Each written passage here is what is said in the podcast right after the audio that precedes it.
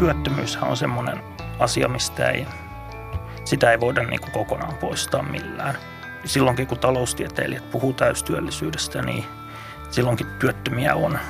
Että se kuuluu tähän kapitalistiseen talouteen, että osa työvoimasta on jatkuvasti niin kuin käyttämättä.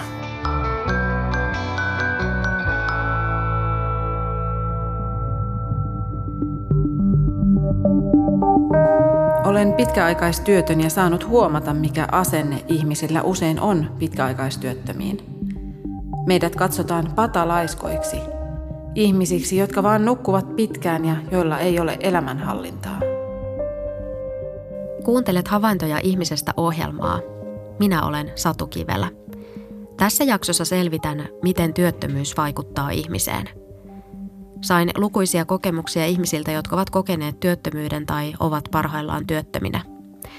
Jokainen kokemus on yksilöllinen ja merkityksellinen. Kiitos kokemuksista tähän jaksoon. Nimimerkki Justiina on pitkäaikaistyötön ja hakenut töihin ja opiskelemaan useamman vuoden ajan. Nyt kuudennen kerran jälkeen, eli vuosien hakemisen jälkeen, pääsin lopulta ammattikorkeakouluun opiskelemaan haluamaani alaa. Opiskelen omaehtoisesti työttömyysetuudella. Työttömyysetuudestani leikattiin, kun koulu alkoi, koska en ole osoittanut aktiivisuuttani. Kuulostaako tämä järkevältä? Olen siis aktiivisesti hakenut töitä ja useamman vuoden hakenut kerta toisensa jälkeen opiskelemaan. Syksyllä eli ajalta, mistä en ole osoittanut aktiivisuutta, olen hakenut opiskelemaan, lukenut pääsykokeisiin ahkerasti ja osallistunut pääsykokeisiin. Nimimerkki Make kirjoittaa viestissään, että hän on ollut useita kertoja työttömänä. Aluksi se ei säikäyttänyt, kun hän sai työttömyyskorvauksen ajallaan. Työttömyyden toistuessa se alkoi syödä Maken itsetuntoa ja hyvinvointia. Make kertoo, että oman tulevaisuuden pohdiskelu on rasittavaa. Turvattomuus ja turhuuden kokemus kuormittaa hermoja ja voi kroonistua – Make sanoi, että tällaisessa kierteessä elävät kymmenet tuhannet suomalaiset nuoret, joilla on tulevaisuus edessään. Väitöskirjatutkija Juuso Koponen kirjoittaa Tampereen yliopiston yhteiskuntatieteiden tiedekunnan verkkolehdessä alustassa, että työttömiä kuvaillaan laiskoina ja aloitekyvyttöminä reppanoina. Puhe ei vastaa todellisuutta, mutta negatiivisten määrittelyiden kautta työttömän aseman heikentämistä pyritään helpottamaan ja oikeuttamaan. Tämä liittyy siihen kysymykseen, että kenellä yhteiskunnassa on niin kuin puhevalta ja kuka niin kuin saa sanoa, että millaisia muut on. Työttömiin ehkä usein, usein niin kuin ulkopuolelta just tulee se. Ikään kuin määrittely. Joo. Nimimerkki laskennallisesti köyhä kirjoittaa, että työttömyys näyttäytyy ahdistavana lähinnä toisten ihmisten katseissa – hän pohti, että meillä lienee sisäsyntyinen tarve luoda hierarkioita ja käyttää valtaa aina silloin, kun sitä on edes vähän tarjolla. Laskennallisesti köyhä kirjoittaa, että työtön on se heikoin lenkki, joka tarjoaa tähän oivan tilaisuuden. Väitöskirjatutkija Juuso Koponen tutkii huono-osaisuutta, köyhyyttä ja leipäjonoja.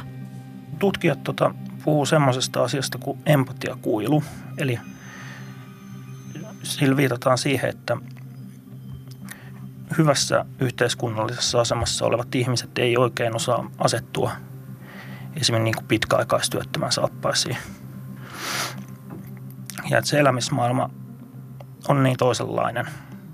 Ja tämän takia on niin kuin helpompi tavallaan se työttömyys, asunnottomuus ja muut yksilön kohtaamat niin kuin vaikeudet, niin ne on niin kuin helpompi sysätä yksilön omaksi syyksi – kuin nähdä niitä yhteiskunnallisia mekanismeja, mitkä tuottaa sitä huono-osaisuutta. Sosiologian väitöskirjatutkija Yrjö Kallinen sanoo suomalainen köyhyyskirjassa, että syrjäytyminen ei ole ihmisen henkilökohtainen ominaisuus. Yhteiskunnan sosiaaliset, kulttuurilliset ja taloudelliset prosessit eriarvoistavat ihmisiä. Kallisen mukaan syrjäytymisen sijaan pitäisi puhua syrjäyttämisestä. Nimimerkki aktiivityötön kirjoittaa, että hän joutui työttömäksi vuosittaisten YT-neuvottelujen tuloksena yli 30 vuoden palveluksen jälkeen. Aktiivityötön on huomannut, kuinka työttömistä puhutaan negatiiviseen sävyyn. Tyrmistyin, vihastuin, masennuin ja tunsin itseni petetyksi.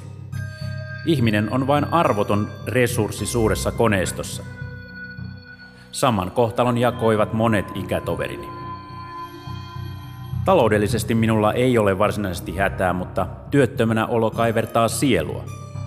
Huomaan seuraavani negatiivisia kannanottoja ja mielipiteitä työttömistä, joille on kohdistettava erilaisia ulkopuolisia aktivointitoimenpiteitä. Ikään kuin työtön olisi joku passiivinen olio, joka on omasta tahdostaan työtön ja ennen kaikkea haluton vastaanottamaan työtä. Samaan aikaan työttömältä edellytetään mainosmiehen kykyjä itsensä esille tuomiseksi. Rekrytointikonsultit tarjoavat CV-koulutusta ikään kuin pitkään työelämässä ollut ei tietäisi, miten työelämässä ollaan ja toimitaan ja mitä työelämältä vaaditaan. Tilastokeskuksen työvoimatutkimuksen mukaan työttömänä oli reilut 180 000 ihmistä tammikuun lopussa vuonna 2019.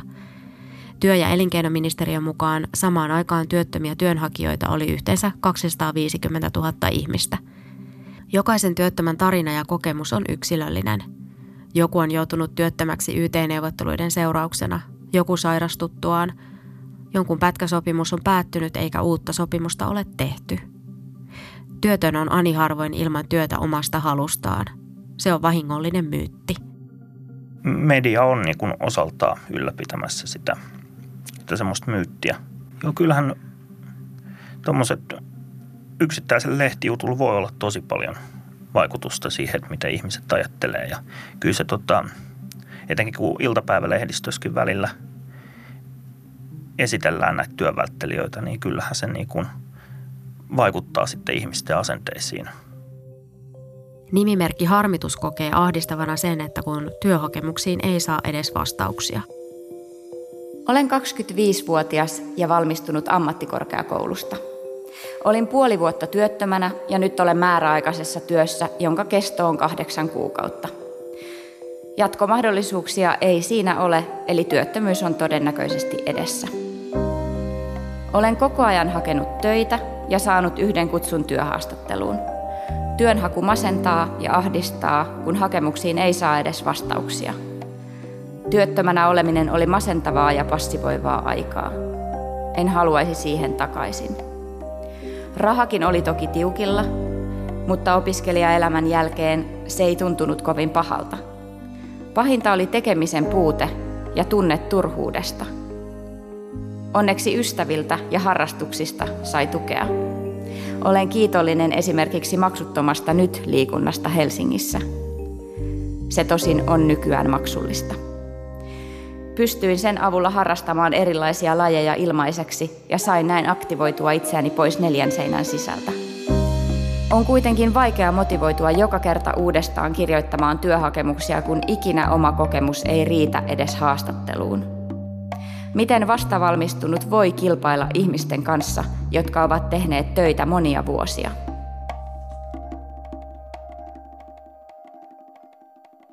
Kun työttömyyttä tarkastellaan yhteiskuntatieteellisestä näkökulmasta, niin se on kapitalistiseen yhteiskuntaan liittyvä rakenteellinen ominaisuus. Silti usein julkisessa keskustelussa työtön on tikunnokassa työttömyytensä vuoksi. Antropologi James Ferguson on todennut, että länsimaissa fyysisesti terveiden odotetaan tulevan toimeen työllään, mutta samaan aikaan meidän kapitalistinen talousjärjestelmämme tarvitsee työttömiä. Kuulostaako tämä yhtälö sinusta omituiselta? Väitöskirjatutkija Juuso Koponen tutkii huono-osaisuutta, työttömyyttä ja köyhyyttä. Tietyasteinen työttömyys on välttämätöntä talouden sujuvalle toiminnalle, että sitä työvoimaa on. Mutta tässäkin on se, se ongelma, mikä niin kuin suomalaisessa yhteiskunnassa on, että samaan aikaan on niin kuin työttömyyttä ja sitten on kuitenkin työvoimapulaa, että ne ei niin kuin kohtaa. Ihmisillä voi olla semmoinen koulutus, mikä on vanhentunut ja vastaa enää nykyään nykyajan vaatimuksia. Työttömyydessä ei ole kyse vain yksilöistä, vaan siihen vaikuttavat muutokset kansainvälisessä markkinataloudessa ja rakennemuutokset. Nimimerkki Turhautunut kertoo, kuinka eri alojen hyvät työnäkymät voivat muuttua huonoiksi valmistumisen jälkeen. Valmistuin toisen asteen koulutuksesta. Opiskeluaikana hehkutettiin hyvää työnäkymää. Olin jonkin aikaa työttömänä ja sitten riistotöissä hetken. Lähdin opiskelemaan luokanopettajaksi yliopistoon. Opiskelun ohella painoin töitä ja aina kesäisin. Jatkuvasti hehkutettiin hyvää työnäkymää. Valmistuin ja työllistyin toisen alan hommiin, riistotöihin. Palkat jäi siellä maksamatta ja niin edelleen. Opettajana en saa töitä, koska tarjolla on vain sijaisuuksia ja pidempiaikaiseen sijaisuuteen vaadittaisiin suhteita omien vanhempien kautta. Minulla ei ole äiti tai isä opettajana, joten siihen jää. Työllistyin riistotöihin. Toimitusjohtaja läppii ja pyrkii ajamaan taloudelliseen edesvastuuseen hänen omista liiketoimistaan. Kuulema sellaista on yrittäjyys, hehe, sanoo pomo. Nimimerkki Surullinen kirjoittaa, että työttömyys ja tieto siitä, ettei edes koskaan enää tule työllistymään, lyö ihmisen alas ja tekee mielen epätoivoiseksi. Nimimerkki Surullinen kertoo olevansa sairas, mutta liian terve eläkkeelle ja kaikkiin työpaikkoihin liian vanha. Surullinen sanoo, että viimeinen niitti oli niin sanottu aktiivimalli. Teet kuntoutuksessa kahdeksan kuukautta ilmaista työtä yrityksille, joiden tarkoituksena on vain ilmaisen työvoiman hyväksikäyttö. Kun uudelleen jää työttömäksi, niin sitten ei olekaan tarpeeksi aktiivinen ja pienestä korvauksesta otetaan osa pois. Surullinen kertoo, että se kaikki vie ihmisarvon ja lyö ihmisen yhä syvemmälle kurjuuteen. Surullinen on jostain lukenut, että työssä käyvät ovat kateellisia työttömille. Tätä kurjuuttako joku vielä kadehtii, kysyy nimimerkki Surullinen viestissään. Jo suomalaisessa yhteiskunnassahan on viime vuosina monenlaiset palkattoman työn muodot lisääntynyt esimerkiksi kuntouttava työtoiminta, sitten palkattomat työkokeilut. Mutta tietysti niin kun näistä sitten jotkut hyötyy, että sinne pajalle saa niin kun palkatonta työvoimaa, mikä tekee ihan oikeaa työtä. Filosofi Jukka Hankamäki on todennut, että vallitsevan järjestelmän petos on siinä, että työttömyydestä hyötyvät kaikki muut paitsi työtön itse. Emilia kertoo tehneensä töitä kuntouttavan työtoiminnan kautta – hän sanoo, että usein luvataan töitä, mutta kuntouttavan sopimuksen loppuessa todetaan, ettei voidakaan palkata. Emilia kirjoittaa, että tilalle tulee aina uusi harjoittelija. Hän sanoi, että edellisessä kuntouttavan työtoiminnan paikassa ohjaajat eivät olleet laikaan paikalla, vaan istuivat kahvilla ja kuntoutujat tekivät heidän työnsä. Emilia kertoi, kuinka erään kerran ohjaaja toi uusia kuntoutujia ja sanoi, keksikääpä näille tekemistä, ja lähti pois. Väitöskirjatutkija Juuso Koponen tämä nykyinen hallitus on todella huomattavasti vaikeuttanut työttömien elämää. Ensin tämä aktiivimalli ja sitten tota, nyt suunnitellaan sitä työnhakuvelvoitetta, että työttömän täytyisi hakea, hakea yhtä työpaikkaa viikossa, mikä sitten johtaa siihen, että, että tulee semmoisia aiheettomia työhakemuksia ja se sitten lisää piilotyöpaikkoja, koska ihmiset ei uskalla tai työnantajat ei uskalla niitä paikkoja laittaa sinne TE-toimiston sivuille, koska sitten menisi aikaa hukkaan niiden aiheettomien työhakemusten lukemiseen. Vuonna 2018 astui voimaan aktiivimalli, jonka tavoitteena on saada työttömät leikkauksen uhalla hakeutumaan lyhyisiinkin työsuhteisiin. Työttömän tuet leikkaantuvat, jos hän ei täytä tiettyjä aktiivisuuskriteereitä. Työtunteja tulee kertoa vähintään 18 tuntia 65 päivän tarkastelujakson aikana – tai sitten työttömän on osallistuttava tarkastelujakson aikana vähintään viitenä päivänä joko työkokeiluun, työvoimakoulutukseen, kuntouttavaan työtoimintaan tai omaehtoiseen opiskeluun, joka tulee olla TE-toimiston hyväksymä koulutus. Aktiivimallia on luonnehdittu epätasa-arvoiseksi rangaistusautomaatiksi. Kaikki työnhakijat eivät yrityksistä huolimatta pääse pätkätöihin. Kaikilla paikkakunnilla ei myöskään ole riittävästi TE-toimistojen palveluita, joihin voisi osallistua. Nimimerkki Turhautunut on ollut opintojen ja töiden tekemisen välillä työttömänä. Näiden suvantovaiheiden aikana, kun olen ollut työtön, suurin työllistymistäni estävä tekijä on ollut TE-toimisto sekä Kela. Voimat vie byrokratia ja jatkuva raportointi ihmisille, jotka eivät laita tikkoa ristiin sinun vuoksesi. On masentavaa pyrkiä parantamaan omaa tilannetta, kun jatkuvalla syötöllä on riippakivi vedettävänä perässä. TE-toimistosta huolimatta ihmiset työllistyvät, vaikka tuntuu, että kaikkensa tekevät päinvastaisen eteen. Tilanteeni olisi ratkaissut pieni määrä kannustusta ja puolen vuoden ulospääsy jatkuvasta raportointihelvetistä. TE-keskuksen mukaan työnhakijalla on oikeus opiskella työttömyysturvaa menettämättä, jos hän on täyttänyt 25 vuotta, opintokokonaisuus kestää enintään kuusi kuukautta ja antaa ammatillisia valmiuksia tai tukee yritystoimintaa. Opiskelusta tulee ilmoittaa TE-toimistolle, joka tekee päätöksen siitä, voiko opinnot aloittaa työttömyysetuudella. Päätökset tuen myöntämiseen ovat vaihdelleet toimistojen välillä. Ihmiset voivat joutua tässä eriarvoiseen asemaan riippuen asuinpaikastaan.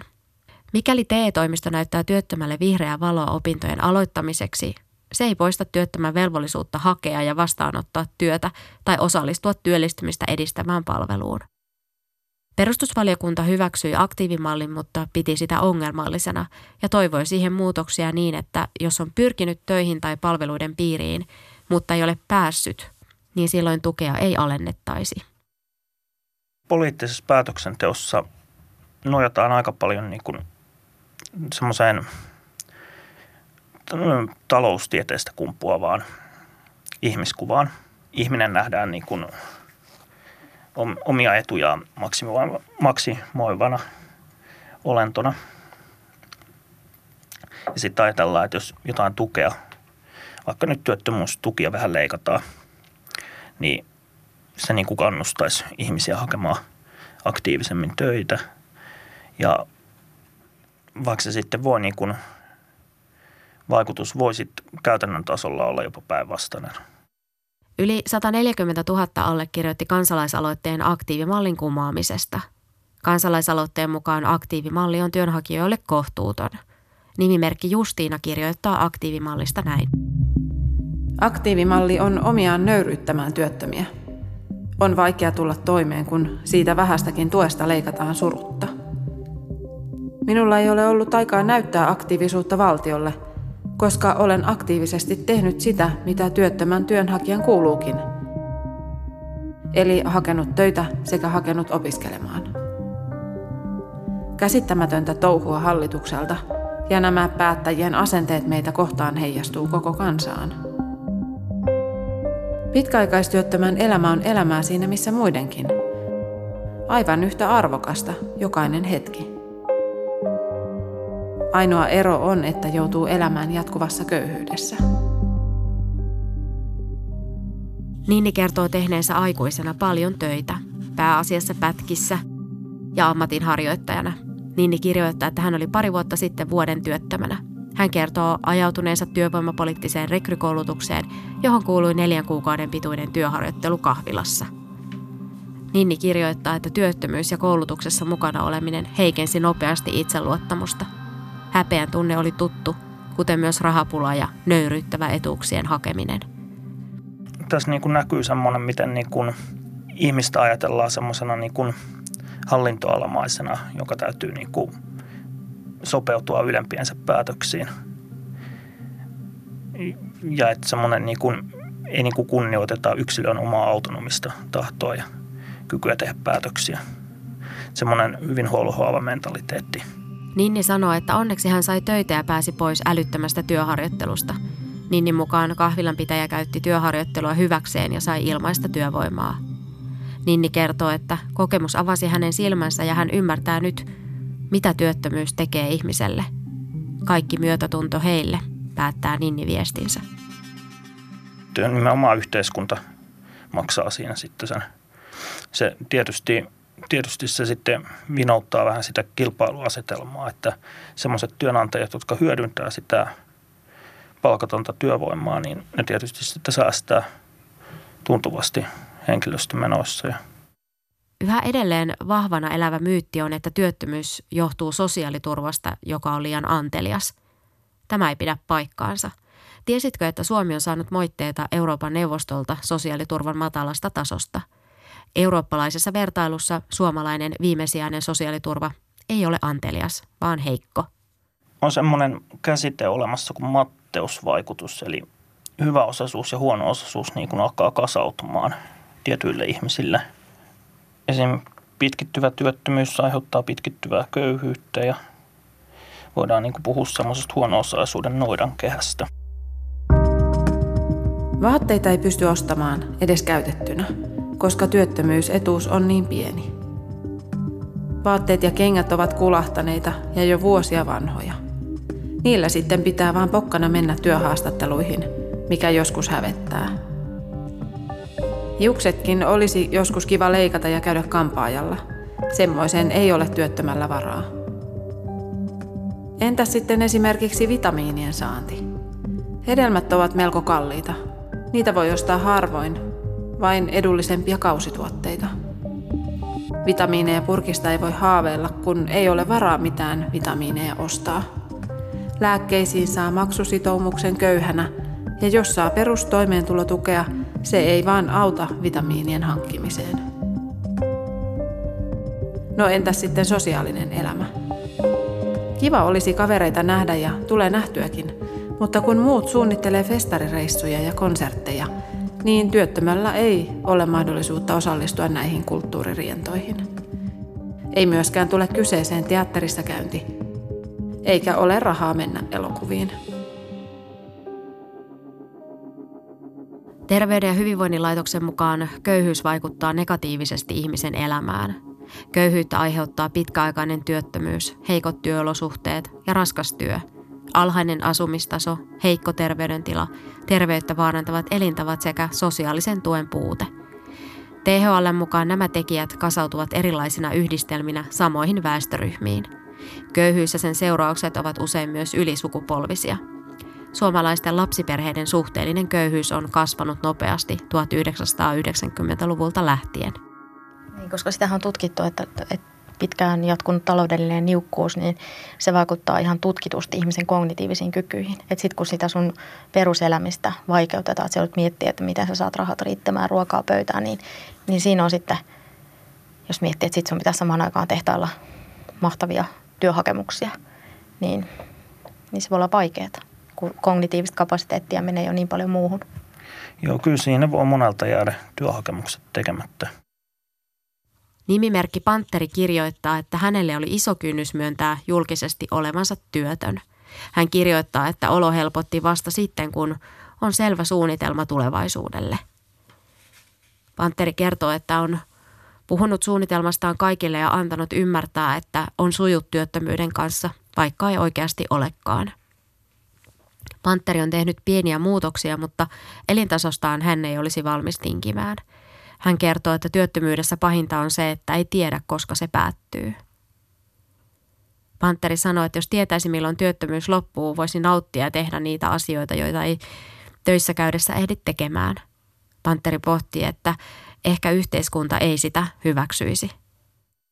Muistan lukeneeni myös siitä, että kuinka työttömyys esimerkiksi on, on ihmisen itsetunnolle hirveän vahingollinen, että se aika nopeastikin rupeaa nakertamaan sitä ihmisen itsetuntoa. Ja, ja tavallaan itsetuntoahan sitten taas tarvitaan, että vaikka työn hakemisessa tai missä tahansa.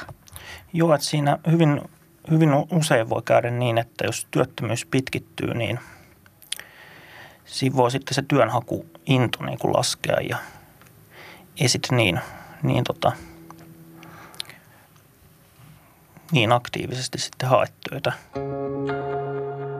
Nimimerkki Pätkätyötön kertoo tehneensä valmistumisen jälkeen pätkätöitä. Hän on kokenut osa-aikatyöttömyyden ja työttömyyden. Hän kertoo, että avioliitto kaatui, kun ei pystynyt yhtä lailla osallistumaan yhteisen elämän kuluihin. Minkälaisia vaikutuksia työttömyydestä voi olla parisuhteeseen tai muihin ihmisen sosiaalisiin suhteisiin ja koko elämään? Öö,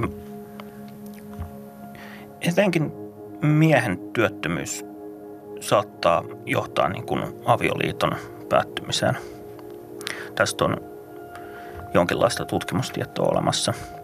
Just siihen liittyy se myytti siitä miehestä niin kuin elättäjänä ja että miehen pitäisi olla niin kuin, että miehen, miehen tulisi käydä niin kuin töissä ja saada semmoista kohtalaista tai hyvää palkkaa – Nimimerkki Pelko työttömyydestä kirjoittaa, että työttömänä olo on kuin toisen luokan kansalaisena.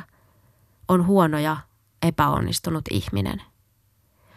Pelko työttömyydestä kertoo, että työttömänä ei ole varaa osallistua ystävän polttareihin tai lähteä ulos syömään. Toissa olevat ystävät eivät ymmärrä, että rahat ovat vähissä eikä sitä tule kerrottua, koska häpeää. ja siksi sitä tulee keksittyä tekosyitä sille, miksi ei pääse näkemään. Pelko työttömyydestä sanoo, että ystävyyssuhteet kärsivät ja parisuhde on koetuksella, kun laskujen maksu kerääntyy töissä käyvän kumppanin harteille. Etenkin pitkäaikaistyöttömillä ne tulotkin on niin pieniä, että silloin ei niin kuin voi osallistua samalla tapaa yhteiseen tekemiseen, koska nykyajan yhteiskunnassahan on se, että oikeastaan kaikki maksaa. Ja oikein tiukoilla oleva ihminen ei välttämättä pysty investoimaan edes niin paljon, että pääsisi kahville, kahvilaan.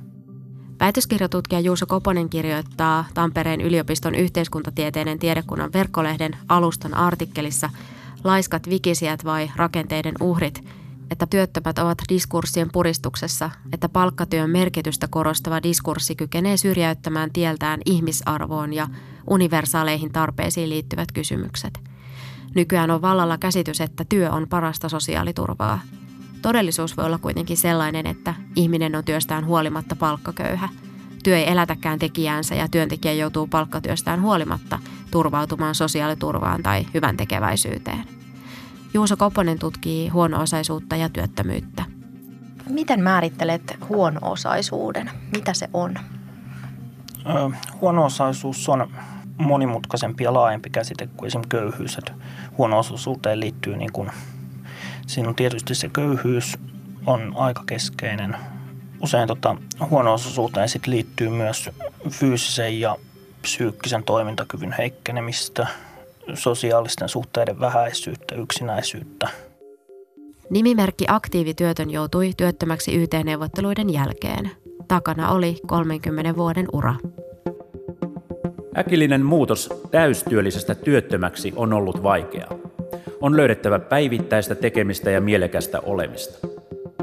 On oltava paljon aktiivisempi kodin ulkopuolella ja tavattava ihmisiä.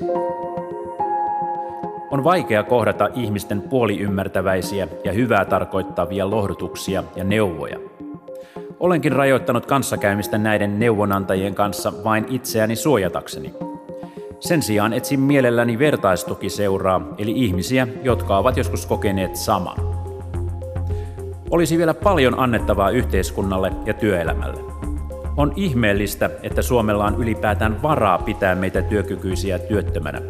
Enkä nyt pelkästään tarkoita rahallista menetystä, vaan kaikkea sitä kokemusta ja osaamista, mitä meillä olisi antaa. Aktivointitoimenpiteet pitäisi kohdistaa työnantajiin ja kannustaa työnantajia luomaan uusia työmahdollisuuksia. Niitä tarvittaisiin ennen kaikkea työelämänsä aloitteleville, mutta myös työelämänsä loppusuoralla sinnittelijöille. Työttömyyteen liittyy ainakin se, että, että ihmisellä on siinä semmoinen tietty vapaus, että ei täydy lähteä sinne työmaalle aamuisin, mutta toisaalta ehdottomasti isoin osa työttömistä haluaisi työllistyä. Ja semmoiset ihmiset on hyvin poikkeustapauksia, jotka ei ollenkaan halua tehdä töitä. Vaikka on tämä myytti siitä työhaluttomuudesta, niin ja välillä lehdissä saattaa olla joku juttu muutama vuosi sitten.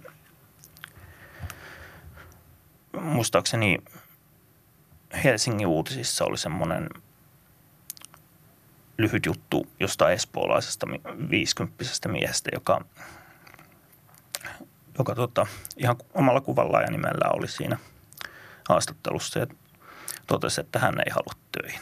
Hän viihtyy työttömänä. Tämmöisiä saatetaan nostaa mediassa esille, mutta nämä on hyvin poikkeuksellisia yksilöitä. Nimimerkki Turhautunut kirjoittaa, että hän on täysin sattumalta ja vanhojen tuttujen ansiosta onnellisesti pidempiaikaisessa työssä. Turhautunut kertoo, että ala ei ole täysin oma, eikä palkka päätä huimaa, mutta eipä hän ole nyt TE-toimiston ja Kelan armoilla. Turhautunut kertoo, että hän saa hoidettua kyseenalaisen päätöksen asumistuen takaisinmaksusta. Hän kirjoitti, että niille tämä toimi oli vain rahaa, minulle se oli lähes kuolemantuomio vaikeana hetkenä. Lähellä oli. Pelko on edelleen läsnä. Pelkään työttömyyttä kuollakseni ja TE-toimisto tai Kela olisi hirveintä, mitä minulle voisi tapahtua. Saan palkkaa, mutta en uskalla ostaa mitään – jos vaikka taas tulee työttömyyttä ja minut kirotaan byrokratian syvimpään alhoon. Opiskelen jatkuvasti uusia taitoja ja täydennän osaamistani. Minulla on sellainen kuva, etten voi ikinä työllistyä, vaikka opiskelisin kuinka paljon tai saavuttaisin mitä tahansa työelämässä. Työpaikkoja vain ei ole. No, paitsi Helsingissä ja tutuille. Helsinkiin en voi lähteä. Se olisi viimeinen niitti arkkuuni. Minkälainen voisi olla oikeudenmukainen vastuujakaminen työttömyydestä, siis yhteiskunnan ja, ja yksilön kesken? Niin kyllähän, kyllähän yksilölläkin aina on se oma vastuunsa, että, mutta että ne tilanteet voi olla aika vaikeita, missä monet elää ja että se ei välttämättä semmoisella syyllistämisellä se asia sitten selkeä. Make on ollut työttömänä useamman kerran.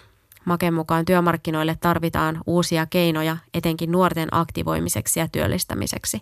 Hän kirjoittaa, että työttömille tarvitaan työttömyyskoulu, joka opastaa suhtautumaan tilanteeseen oikein, eli rauhallisesti, rakentavasti ja optimistisesti.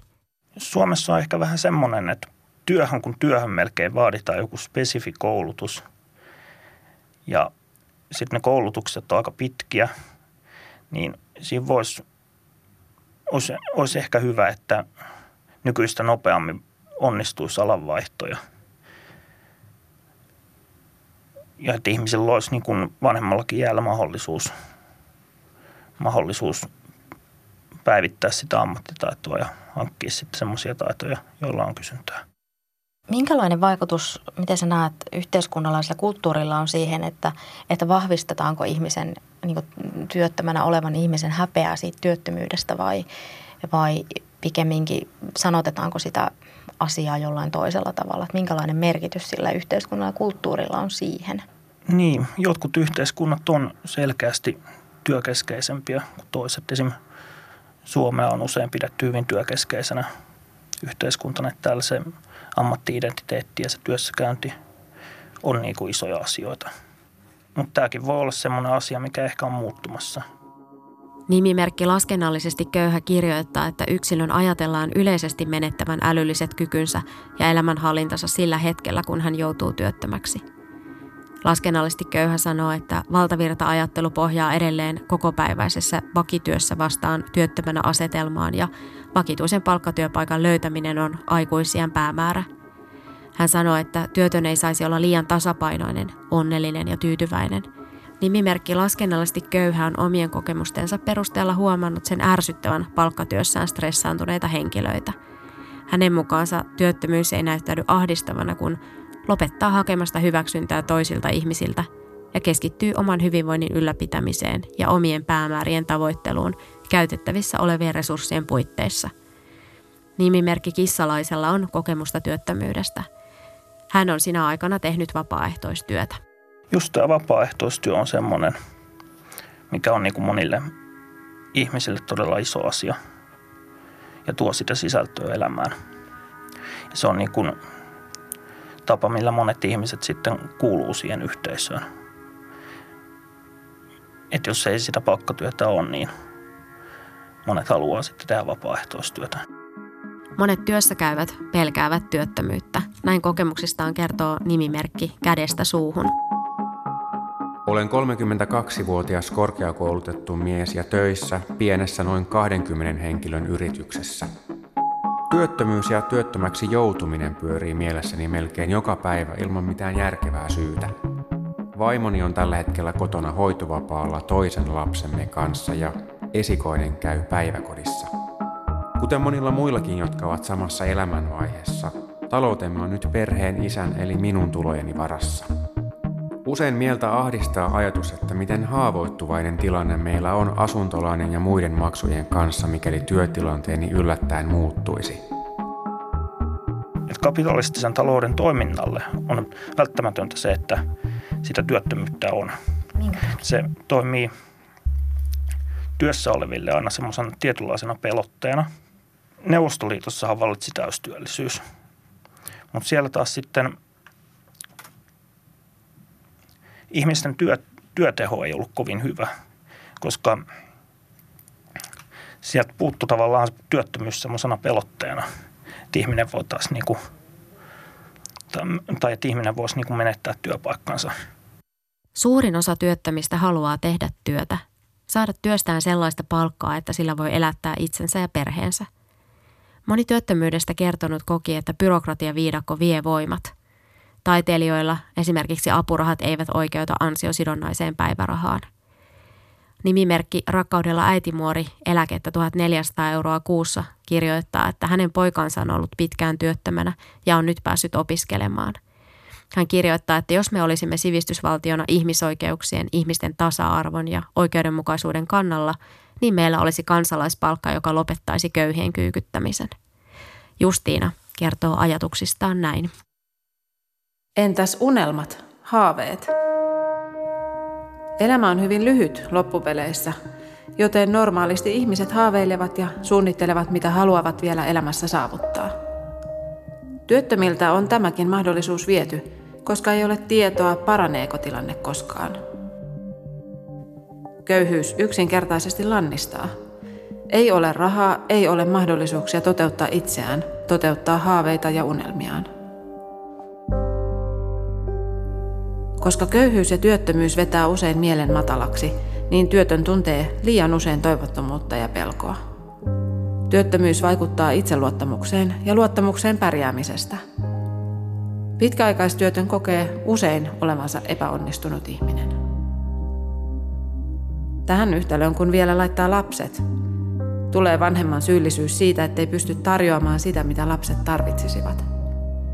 Ei ole varaa kunnolliseen, terveelliseen ruokaan – ei uusiin vaatteisiin ja kenkiin. Ei leluihin tai älylaitteisiin. Ei harrastuksiin eikä harrastusvälineisiin. Onko tämä oikein? Kuulostaako työttömän elämä sellaiselta, mitä sen pitäisi olla hyvinvointivaltiossa? Mitä yhteiskunnasta kertoo sen, sen ratkaisumenetelmät työttömyyteen? Tuoda esille semmoisen humanistisen näkökulman, että, että yhteiskunnan niin kuin kehitystaso tulee niin kuin esille siinä, että miten, miten niitä kaikkein huono-osaisimpia kohdellaan.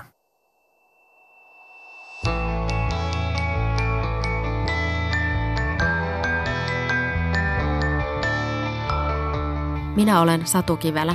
Kiitos, että kuuntelit. Mitä pidit jaksosta? Lähetä palautetta havaintoja.ihmisestä at yle.fi.